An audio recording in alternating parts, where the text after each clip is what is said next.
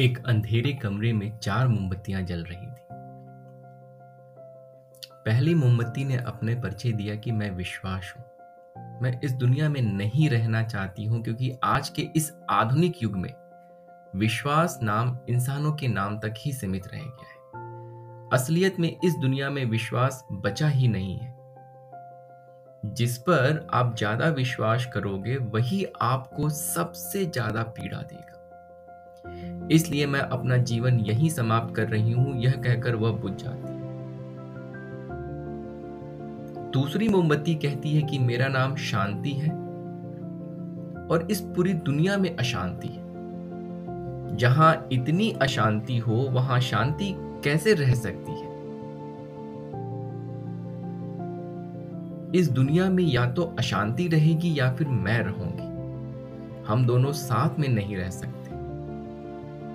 और मुझे इस बात का पता है कि अशांति हमेशा हर दिन बढ़ती चली जाएगी। इसलिए मैं अपना जीवन भी इसी वक्त समाप्त कह रही हूं कर रही हूं यह कहकर वह बुझ जाती। तीसरी मोमबत्ती अपना परिचय देता है कि मेरा नाम प्रेम है। मैंने इस दुनिया से एक चीज सीखी है कि प्रेम लोग स्वार्थ के लिए करते हैं। जिस दिन इंसान का स्वार्थ खत्म हो जाएगा उस दिन प्रेम भी खत्म हो जाएगा। और सच्चा प्रेम पाने के लिए मुझे किसी अगले अच्छे युग में जन्म लेना पड़ेगा। यह कलयुग मेरे लिए नहीं है। यह कहकर वह भी बुझ जाती है और अपना जीवन समाप्त कर देती है। चौथी मोमबत्ती के सामने तीनों मोमबत्तियों ने अपने प्राण त्याग दिए और अंधेरे कमरे में और भी ज्यादा अंधेरा हो गया। चौथी मोमबत्ती तो अकेले थी, वो भला अपना परिचय किसे बताती। उसने अपने आप को कहा कि मैं आशा हूं। भले ही जीवन में कितनी भी कठिनाइयां हों, भले यह झूठ कपट की दुनिया है, अगर मैं भी यही विचार करती रहूंगी तो समाज बदलेगा कैसे?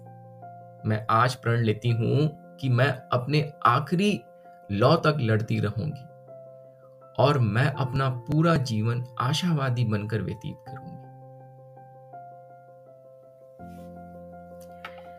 देखिए दोस्तों, इस कहानी का जो पर्पज़ है वो इतना ही है कि हम आज के युग में अगर छोटी सी भी एक ऐसी घटना घट जाए जिससे मन हताश या निराश हो जाता है तो हम तुरंत निराशावादी बन जाते हैं।